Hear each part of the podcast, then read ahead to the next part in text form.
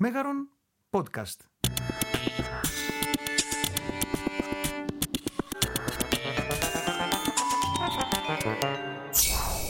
Με τον Χρήστο Παπαγεωργίου.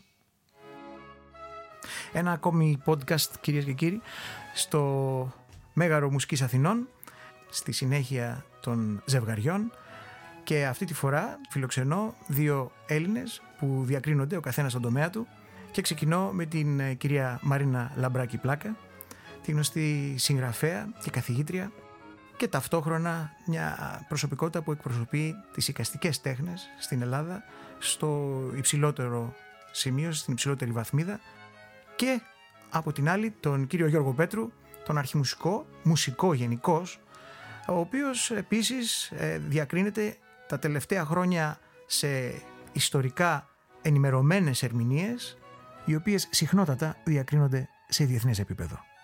Και φυσικά υπάρχει πίσω από τον καθένα μια ιδιαίτερη πορεία που σας φέρνει ως εδώ και ελπίζουμε να μετουσιωθεί σε αυτή την συζήτηση η οποία αναζητά ένα κοινό τόπο μεταξύ της οικαστικής έκφρασης του ανθρώπου και της μουσικής και φυσικά ό,τι αυτό συνεπάγεται με όλες τις προεκτάσεις του. Κυρίες και κύριοι, σας καλωσορίζω σε αυτό το podcast και κυρία Λαμπράκη, κύριε Πέτρου, σας ευχαριστώ που ήρθατε σήμερα. Εμείς ευχαριστούμε. Και εμείς ευχαριστούμε πάρα πολύ. Και καταρχήν ήθελα να κάνω μια προσωπική ερώτηση. Τι είναι αυτό το οποίο σας έφερε κοντά στην τέχνη έτσι ώστε να αποφασίσετε ότι αυτή είναι η αποστολή στη ζωή σας; Εγώ είμαι από ένα χωριό της Κρήτης, το Αρκαλοχώρι και συνέβαινε μέσα στα κτήματα του πατέρα μου να υπάρχει ένα αρχαιολογικό σπήλαιο της μινοϊκής εποχής και είχαν βρεθεί χρυσή διπλή πελέκης, μεγάλη τελετουργική πελέκης, όπλα, σπαθιά κτλ. Ήταν ένας θρύλος λοιπόν για μένα και ήθελα από πολύ μικρή να γίνω αρχαιολόγος. Έτσι λοιπόν σπούδασα πρώτα αρχαιολογία, αλλά άρχισα να καταλαβαίνω ότι αυτό που με ενδιαφέρει πολύ περισσότερο ήταν η τέχνη ως τέχνη. Από την αναγέννηση και μετά, μέχρι τον μπαρόκ, μέχρι τη νεότερη τέχνη, μέχρι τη μοντέρνα τέχνη. Για να κατακτήσω λοιπόν αυτά τα ερμηνευτικά εργαλεία, αποφάσισα να ασχοληθώ με την ιστορία της τέχνης. Εγώ θυμάμαι ότι από πολύ μικρός ε, είχα μία τάση προς οτιδήποτε ε, αφορά την τέχνη. Δηλαδή ζωγράφιζα πάρα πολύ, μετά ε, ζήτησα εγώ ίδιος να κάνω μουσική. Φυσικά με υποστήριξε η οικογένειά μου και όσον αφορά τη ζωγραφική αλλά και όσον αφορά τη μουσική. Πάντα το θέατρο με συγκινούσε. Δεν κατάφερα στα πιο νεανικά μου χρόνια να ασχοληθώ με το θέατρο. Και τελικά μετά από μία περίοδο εξερεύνησης του τι θα ήθελα να γίνω στη ζωή μου και αφού πέρασα στη νομική Αθηνών αποφάσισα να ασχοληθώ ουσιαστικά με το, με το πιάνο και με τη μουσική κυρίως και ακολούθησε αυτή η πορεία. Νομίζω ότι με τον κύριο Πέτρου συμπλησιάζουμε σε ένα σημείο ότι και εγώ από πάρα πολύ μικρή σχεδίαζα μάλιστα είχα ένα δωμάτιο που το είχα γεμίσει ζωγραφιές με κάρβουνο, με ό,τι έβρισκα και οι γονείς μου κατά παράδοξο τρόπο δεν το ασβέστοσαν ποτέ το διατηρούσαν. Δηλαδή σεβότανε αυτό που έκανα. Και άλλους δρόμους καλλιτεχνικούς ακολούθησα. Πριν τελειώσω το γυμνάσιο, σε ηλικία 18 χρονών, προς το τέλος δηλαδή του γυμνασιακών, έτσι λέγαμε τότε το γυμνάσιο, δεν υπήρχε διάκριση γυμνασίου λυκείου, είχα βγάλει ήδη δύο ποιητικές συλλογές, οι οποίες είχαν εξαιρετική υποδοχή και ένα δείγμα που θα το έχετε ακούσει αλλά δεν θα έχετε συνδέσει ποτέ το όνομά μου με αυτό, είναι το «Είναι να πορείς τους Σπανού». Αυτό το έχω γράψει 18 χρονών. Είναι να πορείς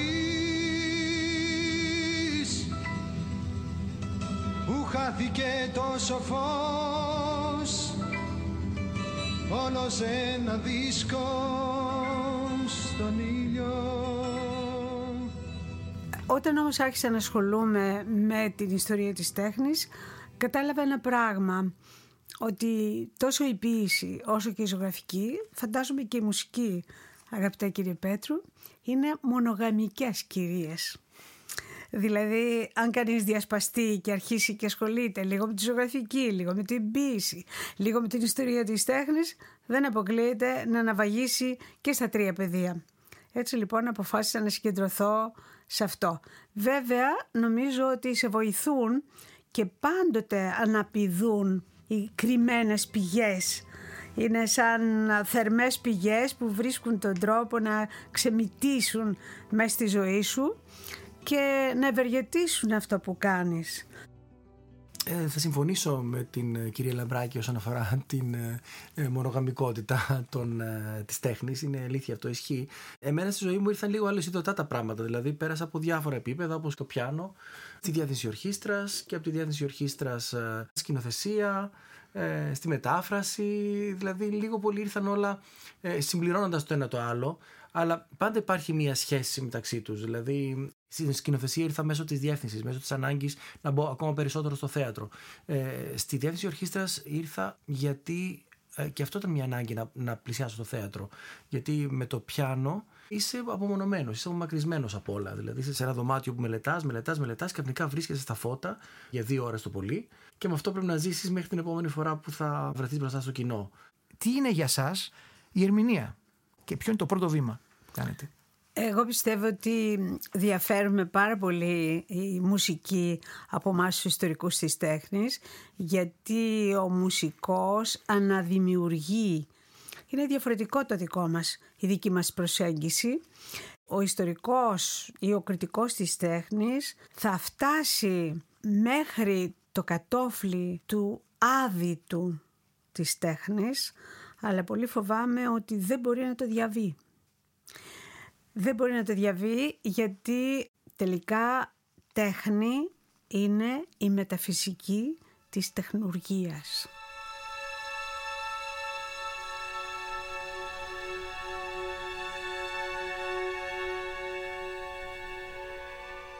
Δηλαδή μπορεί να είσαι ο τέλειος τεχνίτης, να έχεις μάθει τέλεια τη γλώσσα της τέχνης, αλλά μην έχεις διαβεί εκείνο το γεφύρι της τρίχας που περνάει από το τέλειο έργο σε αυτό που σε κάνει να τρέμεις μπροστά του και να γονατίζεις και που είναι το αληθινό έργο τέχνης. Η ερμηνεία στη μουσική είναι ένα πολύ μεγάλο κεφάλαιο γιατί έχει διαφορετική έννοια για κάθε εποχή όσον αφορά τις πληροφορίες που δίνει ο συνθέτης για την εκτέλεση του έργου. Δηλαδή, η jazz σου δίνει έναν ε, σκελετό και έχεις απλώς μια μελωδία και κάποιες αρμονίες, τις οποίες μπορείς να τις παραβείς και να τις υπερβείς. Ο Μοντεβέρτης σου δίνει πάλι ένα σκελετό. Έχεις μια αρμονία βασική, την οποία πάλι μπορείς να υπερβείς, και μια μελωδική γραμμή, την οποία ο ίδιος συνθέτης αναμένει ότι ο τραγουδιστής ή ο, ο μαέστρος θα φροντίσει να, να στολιστεί ανάλογα, να ερμηνευτεί ανάλογα, ώστε να πάρει ζωή. Ο Μότσαρτ ε, δεν σου γράφει δυναμικές, σου γράφει πολύ βασικές δυναμικές. Αυτό τι σημαίνει, ότι έχει μόνο πιάνο φόρτε ή δυνατά σιγά, σε καμία περίπτωση. Ξέρουμε πολύ καλά ότι δεν ισχύει κάτι τέτοιο. Ο Μπετόβεν προσπαθεί να γράψει με λεπτομέρεια τη βούλησή του και να μας τη μεταφέρει, αλλά παρόλα αυτά αφήνει ένα τεράστιο πεδίο ελευθερίας. Ερμηνεία είναι μία προσωπική αντίληψη, ο τρόπος που εμείς οι ίδιοι προσωπικά αντιλαμβανόμαστε το νόημα του έργου και μέσω αυτού εκφράζουμε τη δικιά μας πεμπτουσία απέναντι στο νόημα αυτού του έργου. η δική σας η παρέμβαση είναι πιο δημιουργική.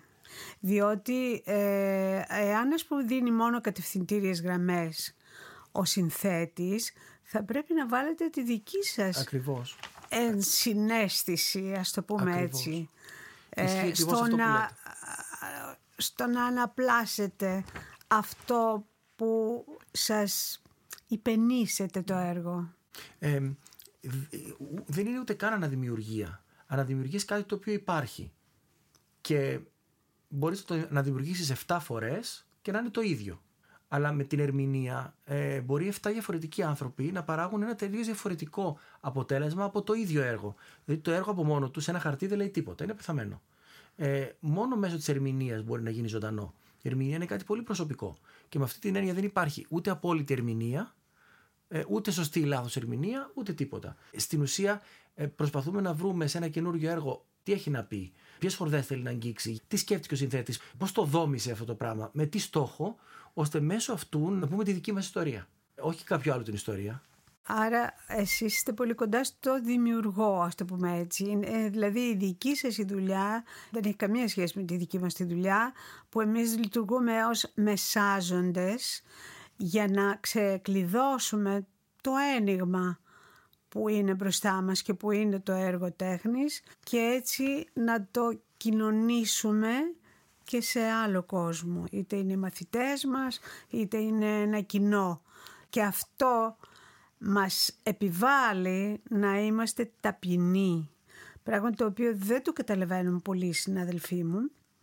Και πολλές φορές υπερβαίνουν σε υπεροψία και τους καλλιτέχνες που εγώ την υπεροψία του καλλιτέχνη την καταλαβαίνω γιατί την έχω ζήσει.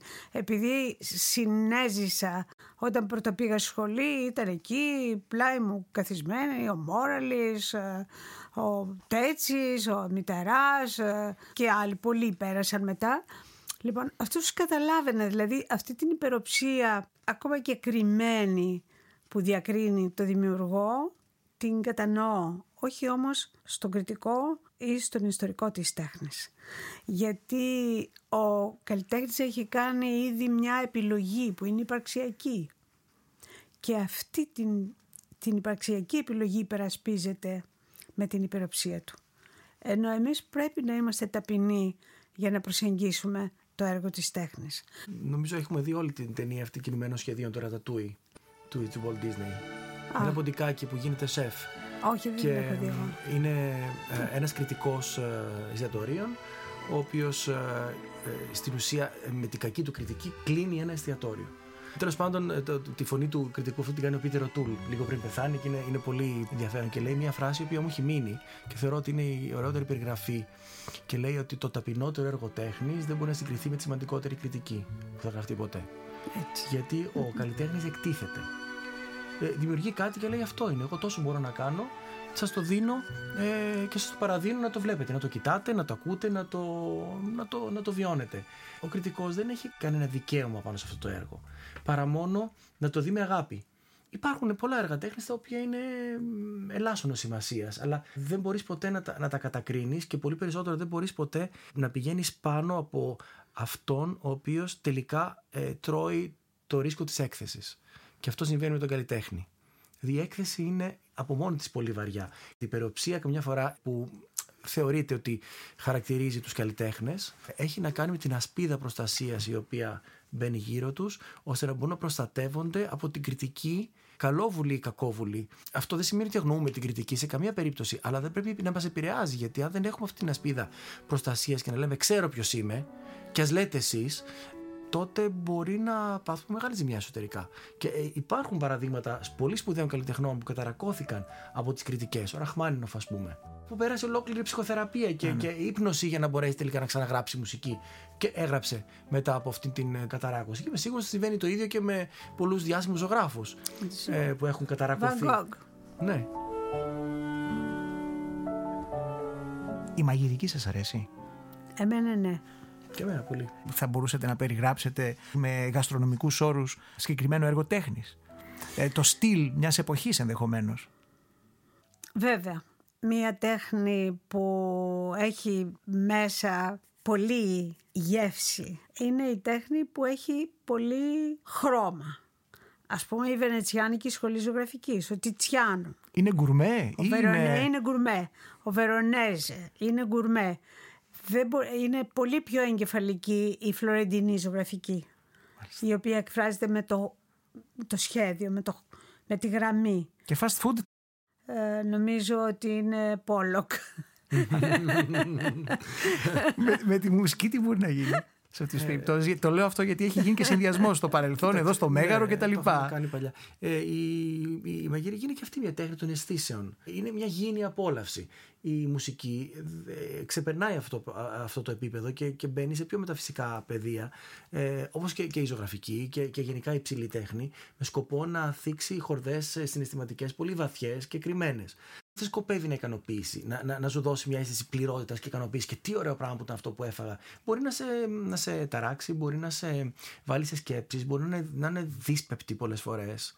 Δηλαδή, νομίζω ότι η, ε, η μαγειρική είναι πιο πολύ για την απόλαυση. Είναι, είναι αυτό που έχουμε δικαίωμα, ρε παιδιά, στη ζωή μας να μπορούμε να απολαμβάνουμε και μερικά πράγματα. Να τρώμε ένα ωραίο φαΐ, να κάνουμε μια ωραία βόλτα, να κοιτάμε τη θάλασσα κτλ. Πέραν αυτού υπάρχουν και άλλα πράγματα. Υπάρχει και το πού βρισκόμαστε, ε, από πού ερχόμαστε, πού θα πάμε, ε, ποιοι ήταν οι, οι, οι γονείς μας, ε, γιατί είμαστε αυτοί που είμαστε σήμερα και σε ποιους οφείλεται αυτό το πράγμα πώς θα μπορέσω να νιώσω πιο πολλά πράγματα, πώς θα μπορέσω το μυαλό μου να λειτουργεί ε, σε πιο πολλά επίπεδα. Και εκεί μπαίνει ο ρόλος της τέχνης. Δηλαδή, ο ρόλος της ψηλής τέχνης είναι να σε οδηγήσει προς αυτή την τη κατεύθυνση. Να μπορείς να βρεις πράγματα μέσα στον εαυτό σου και να μπεις βαθιά και να βρεις τα περισσότερα από τα πολλά επίπεδα που υπάρχουν μέσα σου.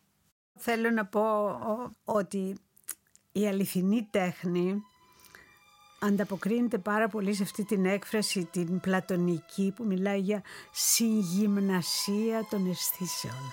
Ο Πλάτων μιλάει για συγγυμνασία των αισθήσεων. Πιστεύω ότι μπροστά σε ένα υπέροχο ζωγραφικό έργο διεγείρονται, το είχε πει και ο Μποντλέρ που μίλησε για κορεσποντάνς μεταξύ των τεχνών, χρωμάτων και μουσικής. Το είπε και ο Καντίνσκι που έδωσε ήχους και οργανα στα χρώματα. Το κόκκινο, ας πούμε, είναι το βιολι Έκανε τέτοιες ανταποκρίσεις. Μία τέχνη που είναι αληθινά μεγάλη, είτε είναι μουσική, είτε είναι ζωγραφική, διεγείρει κατά την άποψή μου όλες τις αισθήσεις. Δηλαδή μπορεί να σε μεθύσει ναι. ένας ήχος, μια μουσική, να σε κάνει να τριχιάσεις, να σου φέρει γλύκα στο στόμα, να, ας πούμε η αίσθηση της αφής έχει διαγείρεται από τη τέχνη της γλυπτικής και της ζωγραφικής. Είναι πράγματα που θες να τα χαϊδέψεις, να τα αγγίξεις. Λοιπόν, νομίζω ότι τελικά η λέξη συγγυμνασία mm. των αισθήσεων λέει πολύ περισσότερα πράγματα. Η τέχνη τι κοινωνεί, το ωραίο ή κάτι παραπάνω; Η σύγχρονη τέχνη μας έκανε να αναθεωρήσουμε την παραδοσιακή αντίληψη για το ωραίο. Αυτό που αναζητούμε σήμερα στην τέχνη ή αυτό που πρέπει να αναζητούμε σήμερα στην τέχνη κατά τη γνώμη μου είναι μια βαθύτερη ανθρωπιά.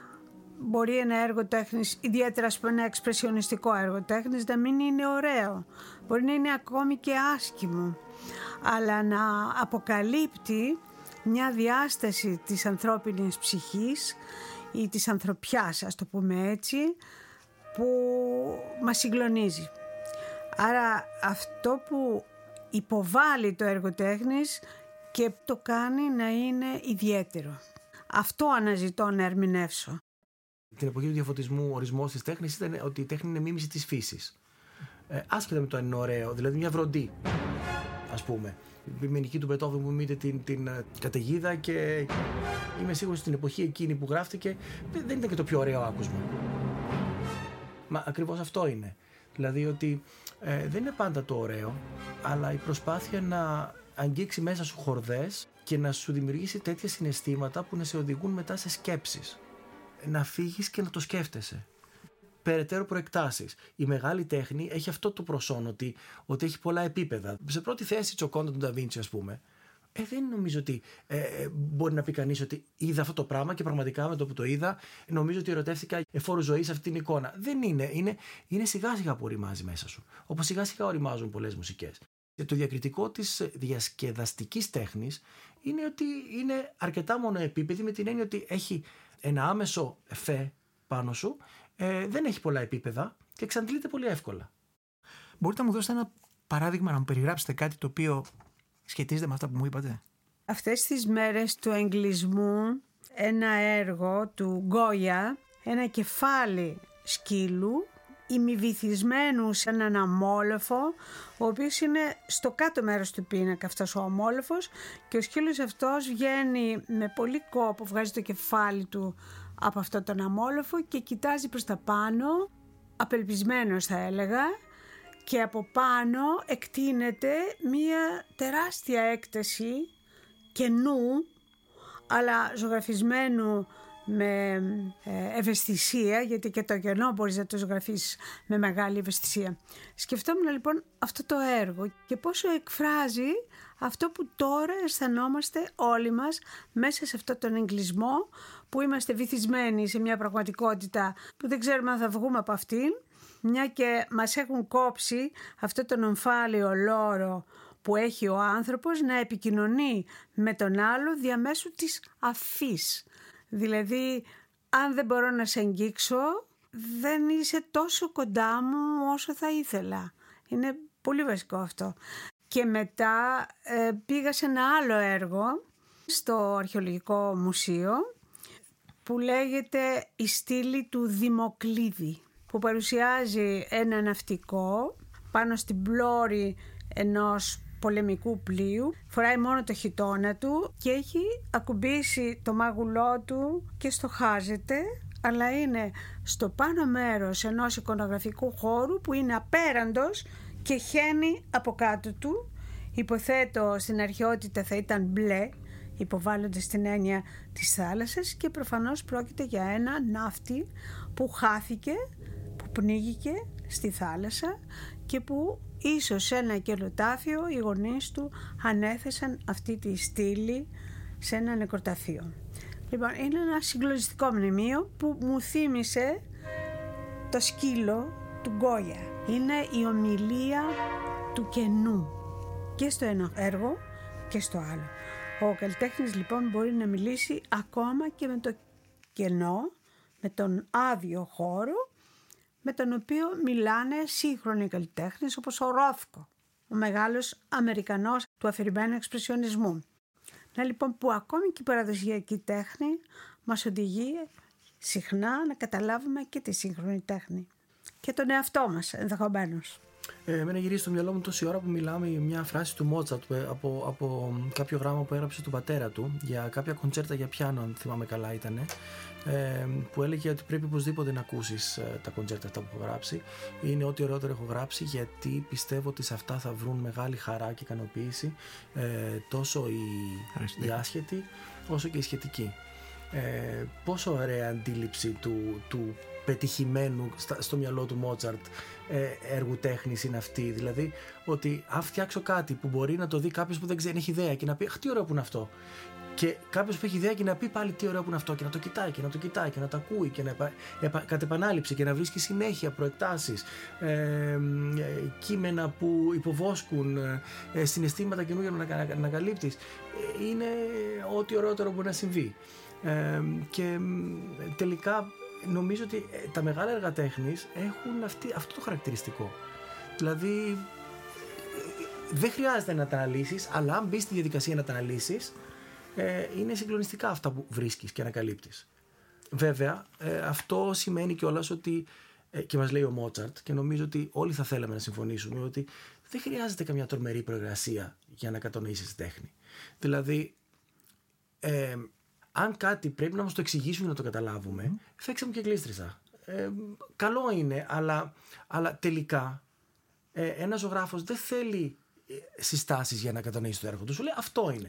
Αν δεις μια γραμμή στον τοίχο, δεν, σημαίνει, δεν σημαίνει να, να σου εξηγήσει κανείς τι είναι αυτό το πράγμα. Αν εσένα σου πει κάτι εκείνη τη στιγμή, έχει κάποια αξία. Αν δεν σου πει τίποτα, πάλι είναι μια πραγματικότητα αυτή. Αν κάποιος ειδικός το δει και βρει πράγματα πίσω από αυτό, μπορεί το έργο αυτό να μην αφορά κάποιον που δεν έχει το background. Τι σημαίνει αυτό, ότι χάνεις το μισό κοινό; Ο Αριστοτέλης δίνει έναν ορισμό του έργου τέχνης που λέει το έργο τέχνης είναι ζώων, ζώων. είναι κάτι ζωντανό. Και θα σας πω τώρα κάτι που έλεγα συχνά στους μαθητές μου. Όταν ρώτησαν κάποτε τον Πικάσο πώς καταλαβαίνει ότι ένα έργο είναι τελειωμένο, γιατί πολλές φορές τα άφηνε και ατέλειωτα και Οπότε η ερώτηση ήταν πολύ κέρια για τον συγκεκριμένο καλλιτέχνη. Πώς καταλαβαίνετε πότε πρέπει να εγκαταλείψετε ένα έργο ότι είναι τέλειο, τελειωμένο; Και είπε το εξής που δείχνει και την εξυπνάδα του. Του βάζω ένα καθρεφτάκι. Δηλαδή όταν αναπνέει τότε είναι τελειωμένο. Αυτό επαληθεύει αυτό που είπε ο Αριστοτέλης ότι το αληθινό έργο εντάξει είναι ζωντανό. Ναι. Και θα συμπληρώσω αυτό με μία έκφραση που λέει ο λαός τι ωραίο που είναι, νομίζεις θα σου μιλήσει. αυτή την έκφραση που την περιγελούμε και όμως τη λέει ο Πίνδαρος ο ίδιος. Λέει ότι και ήταν λέει εκεί μια σειρά αγάλματα που νόμιζες πως ήταν ζωντανά, πως θα σου μιλούσαν. Με αυτή την έννοια είμαι απολύτως σύμφωνη με τον κύριο Πέτρου ότι το αληθινό έργο τέχνης μιλάει σε όλα τα επίπεδα νοημοσύνης και ανθρώπινου αισθήματος.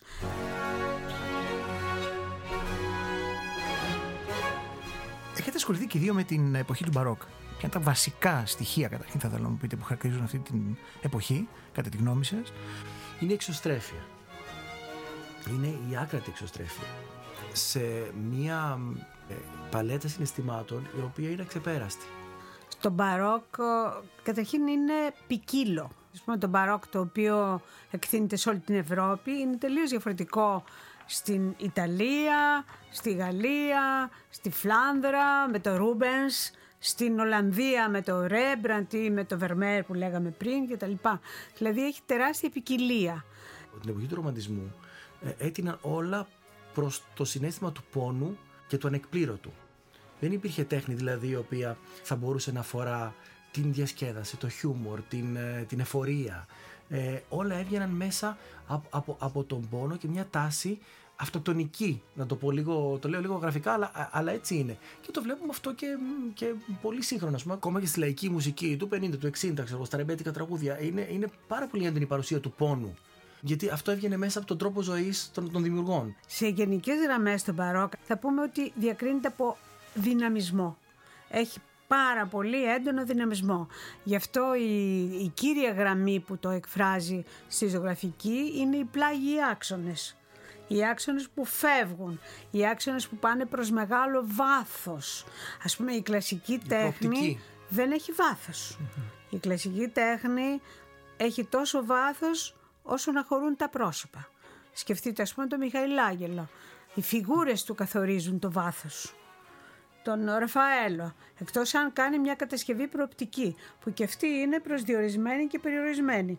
Εδώ οι προοπτικές είναι με πλάγιες φυγές και πάνε σε πολύ μεγάλο βάθος. Στον Μπαρόκ λοιπόν ε, έχουμε νομίζω τη μεγαλύτερη γκάμα συναισθημάτων που περνάει μέσα από το χιούμορ, μέσα από την ευδαιμονία, μέσα από, ε, από τον πόνο, από την οργή και είναι πολύ, πολύ συγκεκριμένα και πολύ συστηματοποιημένα αυτά γιατί βασίζεται στο τραγούδι και στα λόγια. Και εκεί η, η, η μουσική δίνει νοήματα. Δεν είναι τόσο αφαιρετική όσο με τα γενέστερη μουσική που έχουμε ξέρω, με, με, κοντσέρτα με, ή συμφωνίες μεγάλης διάρκειας, τα οποία είναι πιο αφαιρετικά και ε, εκεί μπορεί πούμε, να καταλάβει κανείς ό,τι μπορεί να φανταστεί ο ίδιος. Αλλά δεν υπάρχει κάποιος τρόπος να σε κάνει να νιώσεις ότι αυτό είναι οργή. Μέσω του λόγου όταν ακούς ας πούμε μια άρια που, που είναι μια άρια οργής, υπάρχει. Και υπάρχει και, ένα λεξιλόγιο μουσικό το οποίο σιγά σιγά αρχίζει και, και λειτουργεί ως leitmotiv. Λοιπόν, ε, εγώ στην ασχόλησή μου με τον Μπαρόκ έμαθα πιο πολύ πώς σε έναν ε, μικρό κόσμο συνυπάρχουν τόσα πολλά συναισθήματα που πολλές φορές τα έχανα στην ε, ρομαντική μουσική που τη λατρεύω και την, και την ε, μετέπειτα. Είναι δηλαδή ο, ο καλύτερος καθρέφτης των πολλαπλών συναισθημάτων που μπορεί να, να, να νιώσει ένας άνθρωπος. Πιστεύω το ίδιο ισχύει και στην τέχνη, ε, στην, στην εικαστική τέχνη, τουλάχιστον όσον αφορά την αρχιτεκτονική που, που έχω πολύ την έχω βιώσει λόγω των θεάτρων που ζούμε κτλ. Είναι, είναι ένας συνδυασμός που σε κάνει να νιώθεις ευχάριστα, σε κάνει να νιώθεις μικρός, σε, σε τρομάζει μέσα από τις μηχανές μπορεί να σε κάνει να νιώθεις ε, ε ότι βρίσκεσαι, ε, είσαι αβοήθητος μέσα σε έναν κόσμο που συμβαίνουν θαυμαστά πράγματα. Έχει πάρα πολλές φορές εικόνες της κόλασης, εικόνες πολύ, πολύ μαύρες, πολύ, πολύ σκούρες, πολύ τρομακτικές. Αλλά και από την άλλη έχει και πολύ χιούμορ, πολύ ελαφράδα, ε, πολύ στολίδι. Ε, όλα αυτά σε, σε υπερβολικό βαθμό. Έχει πολύ έντονα κοντράστα φωτός και σκιάς και είναι πολύ ποικίλος. Σκεφτείτε, ας πούμε, ότι ένας από το πρωτοπαλίκαρα του Μπαρόκ είναι ο Καραβάτζιο. Είναι η Αρτεμισία Τζεντιλέσκι. Ναι, ναι. Εκεί λοιπόν βλέπει κανείς αυτό το στοιχείο που είπατε πριν, δηλαδή την ακραία τραγικότητα. Έτσι, την, την, την τραγικότητα που φτάνει ας πούμε στο κινηματογραφικό... Οριακό. Ναι, ναι, ναι. Της, έκφρασης. Αλλά ναι. όπως είπες και στην ακραία ευθυμία. Δηλαδή η ασχήμια είναι πολύ μεγάλη ασχήμια, η χαρά είναι πολύ μεγάλη χαρά. Ε, ο έρωτας είναι ε, πολύ χαρούμενος ή πολύ λυπημένος όταν είναι ανεκπλήρωτος. Ε, δεν ξέρω, η κύριε Λαμπράκη θα μας πει περισσότερα. Είναι μία τέχνη των άκρων. Άκρων συναισθημάτων και των άκρων συγκρούσεων θα έλεγα που την εκφράζει πάρα πολύ το κιάρο σκούρο. Δηλαδή η σύγκρουση φωτός και σκιάς. Και έχει πολύ μεγάλη ποικιλία όπως λέγαμε πριν διότι είναι τελείως η τέχνη του Ρούμπερς που είναι ο κατεξοχήν μπαρόκ καλλιτέχνης με θα λέγαμε εκστασιακή χρήση του χρώματος, τις γυναίκες, τις πλήθουσες, τις ε, ξανθές και τα λοιπά. Είναι ένας καλλιτέχνης που εκφράζει στην ακρότατη ε, πύκνωση και έκφρασή του το μπαρόκ. Αντιθέτως, ας πούμε, ο Ρέμπραντ είναι ο καλλιτέχνης της σιωπής το καλλιτέχνης της τραγικότητας, της αυτοσυγκέντρωσης και είναι και οι δύο σύγχρονοι ο ένας από εδώ και ο άλλος από εκεί. Τους χωρίζουν ας πούμε μερικά χιλιόμετρα αλλά τους χωρίζουν και δύο διαφορετικές θρησκευτικές αντιλήψεις. Ο ένας είναι προτεστάντης και ο άλλος είναι καθολικός. Παίζει πολύ μεγάλο ναι. ρόλο και αυτό.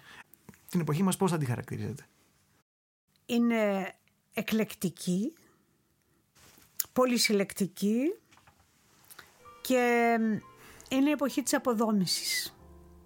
Δεν ξέρω τι συμβαίνει στη μουσική. Ε, ισχύει αυτό που λέτε. Ε, με κάποιο τρόπο έχουμε σταματήσει να ψάχνουμε να βρούμε στη μουσική τουλάχιστον το απόλυτα καινούριο.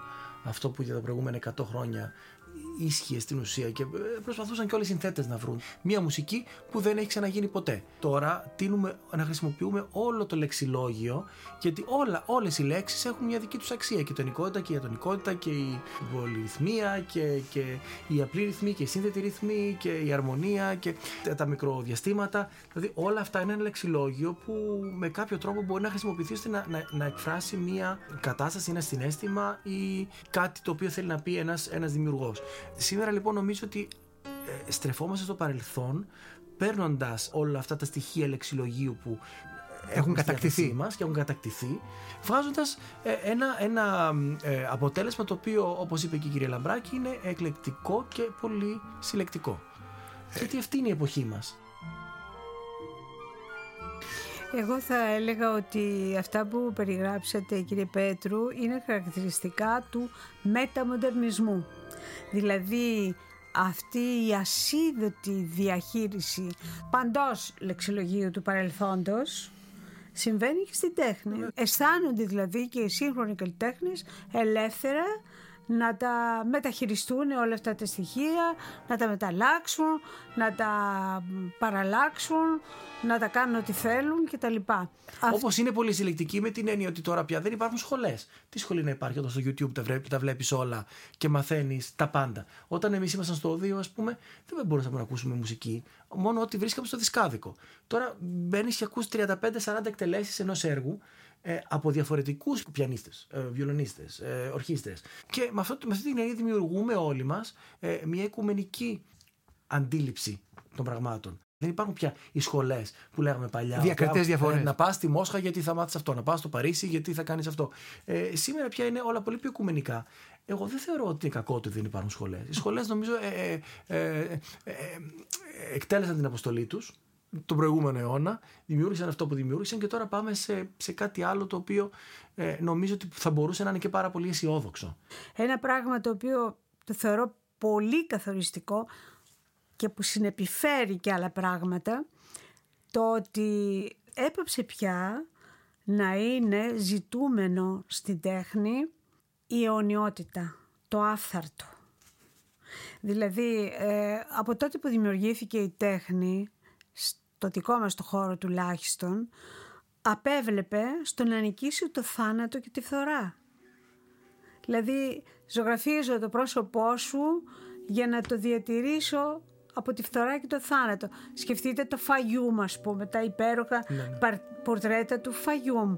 Ποιος ήταν ο, ο ρόλος τους; Να διατηρήσουν την εικόνα του νεκρού όσο γίνεται πιο ζωντανή, όσο γίνεται πιο εκφραστική βέβαια με μια μεταφυσική ιστεροβουλία να την αναγνωρίσει η ψυχή και να εγκατοικήσει ξανά το σώμα, γιατί αυτό πιστεύανε, αλλά στην πραγματικότητα και ο μεγάλος θεωρητικός Αναγέννησης Αλμπέρτι λέει η πρώτη κατηγορία είναι το πορτρέτο τέχνης γιατί κάνει τους νεκρούς να φαίνονται ζωντανοί.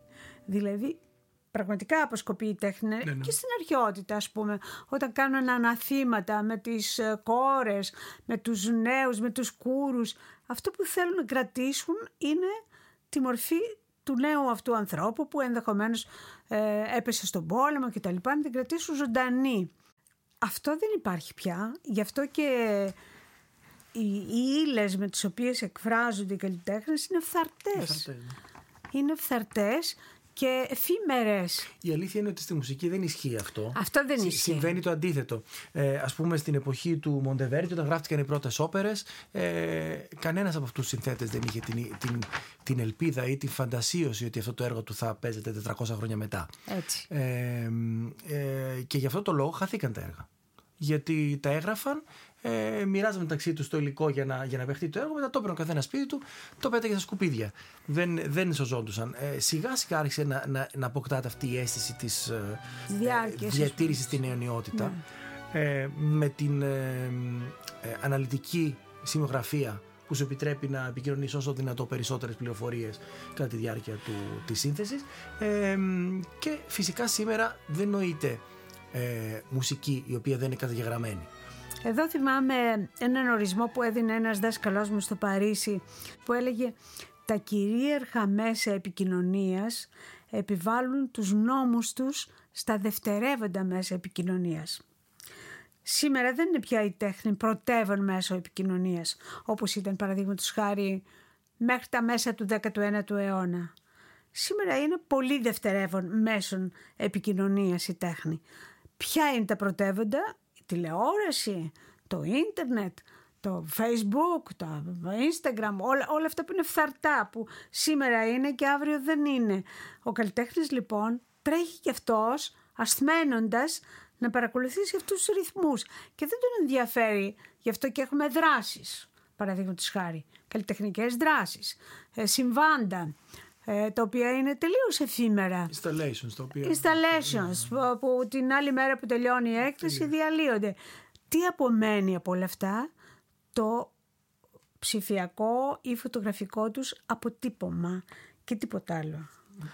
Λοιπόν, έχει αλλάξει πάρα πολύ η τέχνη και αυτό είναι αναπόδραστο γιατί τη, τις μορφές που έχει η τέχνη τις καθορίζει κάθε εποχή και τα μέσα με τα οποία εκφράζεται κάθε εποχή. Ωστόσο, η αλήθεια είναι η εξής. Ένα έργο είναι ζωντανό αν οι εκτελεστές, οι ερμηνευτές θέλουν να το παίζουν. Η ανάλυση του Μπετόβεν, γιατί ζει σήμερα, γιατί την παίζουμε.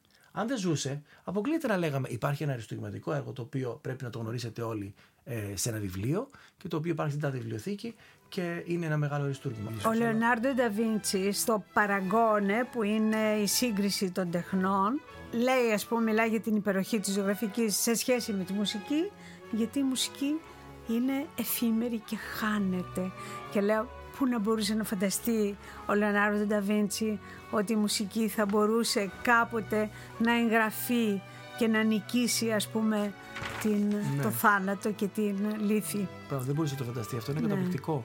Ε, απ' την άλλη, ε, υπάρχει μια πο- πολύ σοβαρή ειδοποιώς διαφορά. Δηλαδή ότι ένα γλυπτό ή ένας πίνακας υπάρχει εκεί. Είτε το καλύψεις με, μια, με ένα σεντόνι, είτε το βάλεις σε μια αποθήκη, είτε το εκθέσεις σε μια πινακοθήκη. Υπάρχει το έργο. Σωστά. Η μουσική υπάρχει μόνο αν παιχτεί. Έχετε ασχοληθεί με το έργο του Νταβίντσι και του Χέντελ αντίστοιχα. Ε, θα ήθελα, αν μπορούσατε να συνοψίσετε σε δύο λέξεις, τι είναι αυτό το οποίο σας έχει επηρεάσει και πώς θα περιγράφατε αυτές τις προσωπικότητες; Ο Λεωνάρντο Νταβίντσι είναι μια συναρπαστική προσωπικότητα. Δεν είναι δηλαδή μόνο ο δημιουργός των ολίγων αυτών έργων, γιατί δεν είναι ούτε 15 τα ζωγραφικά έργα που δημιούργησε. Είναι πολύ ολιγογράφος, ας το πούμε έτσι, γιατί ήταν ε, ο- οικουμενικός και πολύ άσχολος.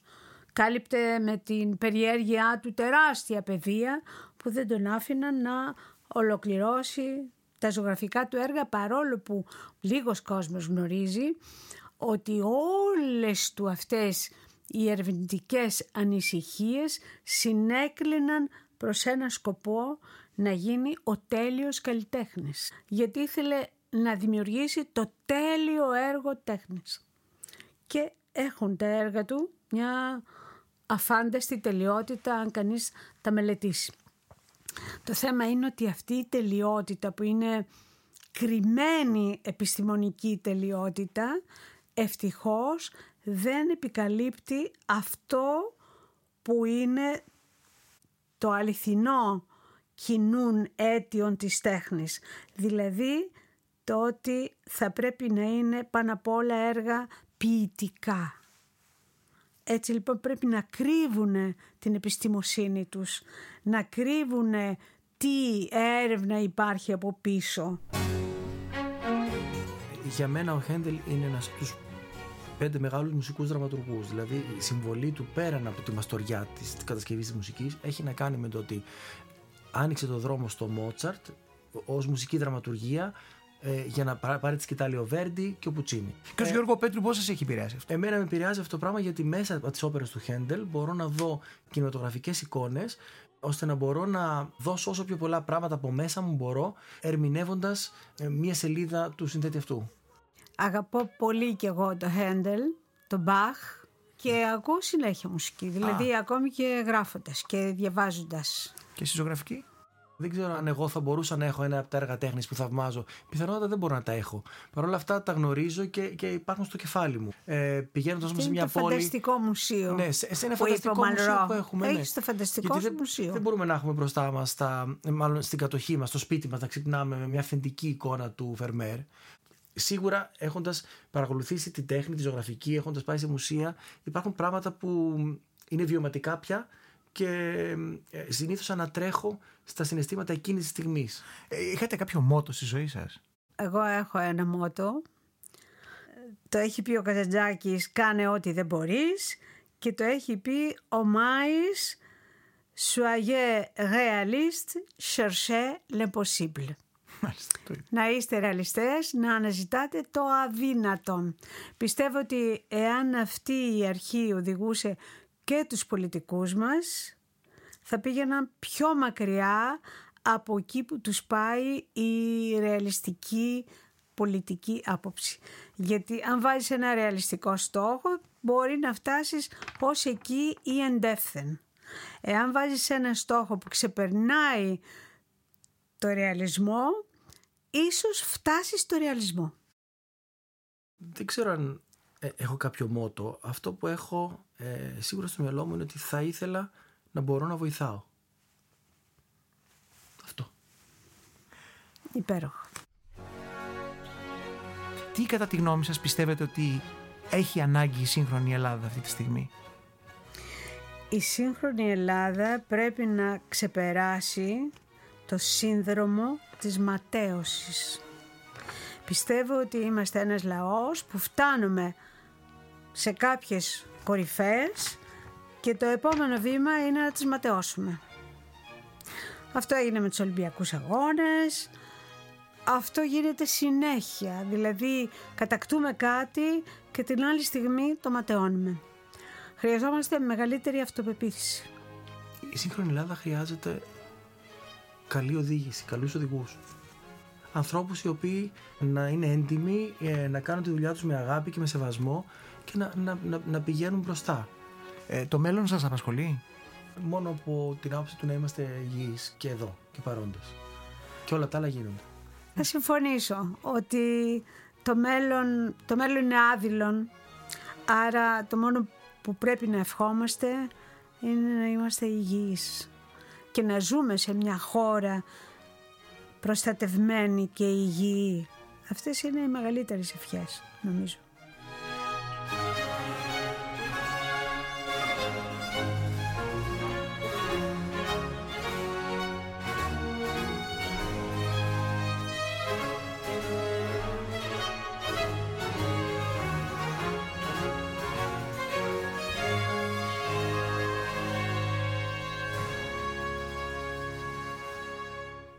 Κυρία Λαμπράκη, κύριε Πέτρου, σας ευχαριστώ πάρα πολύ. Και εμείς σας ευχαριστούμε πολύ για τις υπέροχες και διαγερτικές ερωτήσεις. Ήταν μια συζήτηση με την καθηγήτρια ιστορικό τέχνης και διευθύντρια της Εθνικής Πινακοθήκης κυρία Μαρίνα Λαμπράκη Πλάκα και τον διεθνούς φήμης αρχιμουσικό κύριο Γιώργο Πέτρου με τον Χρήστο Παπαγεωργίου για το Μέγαρο Μουσικής Αθηνών.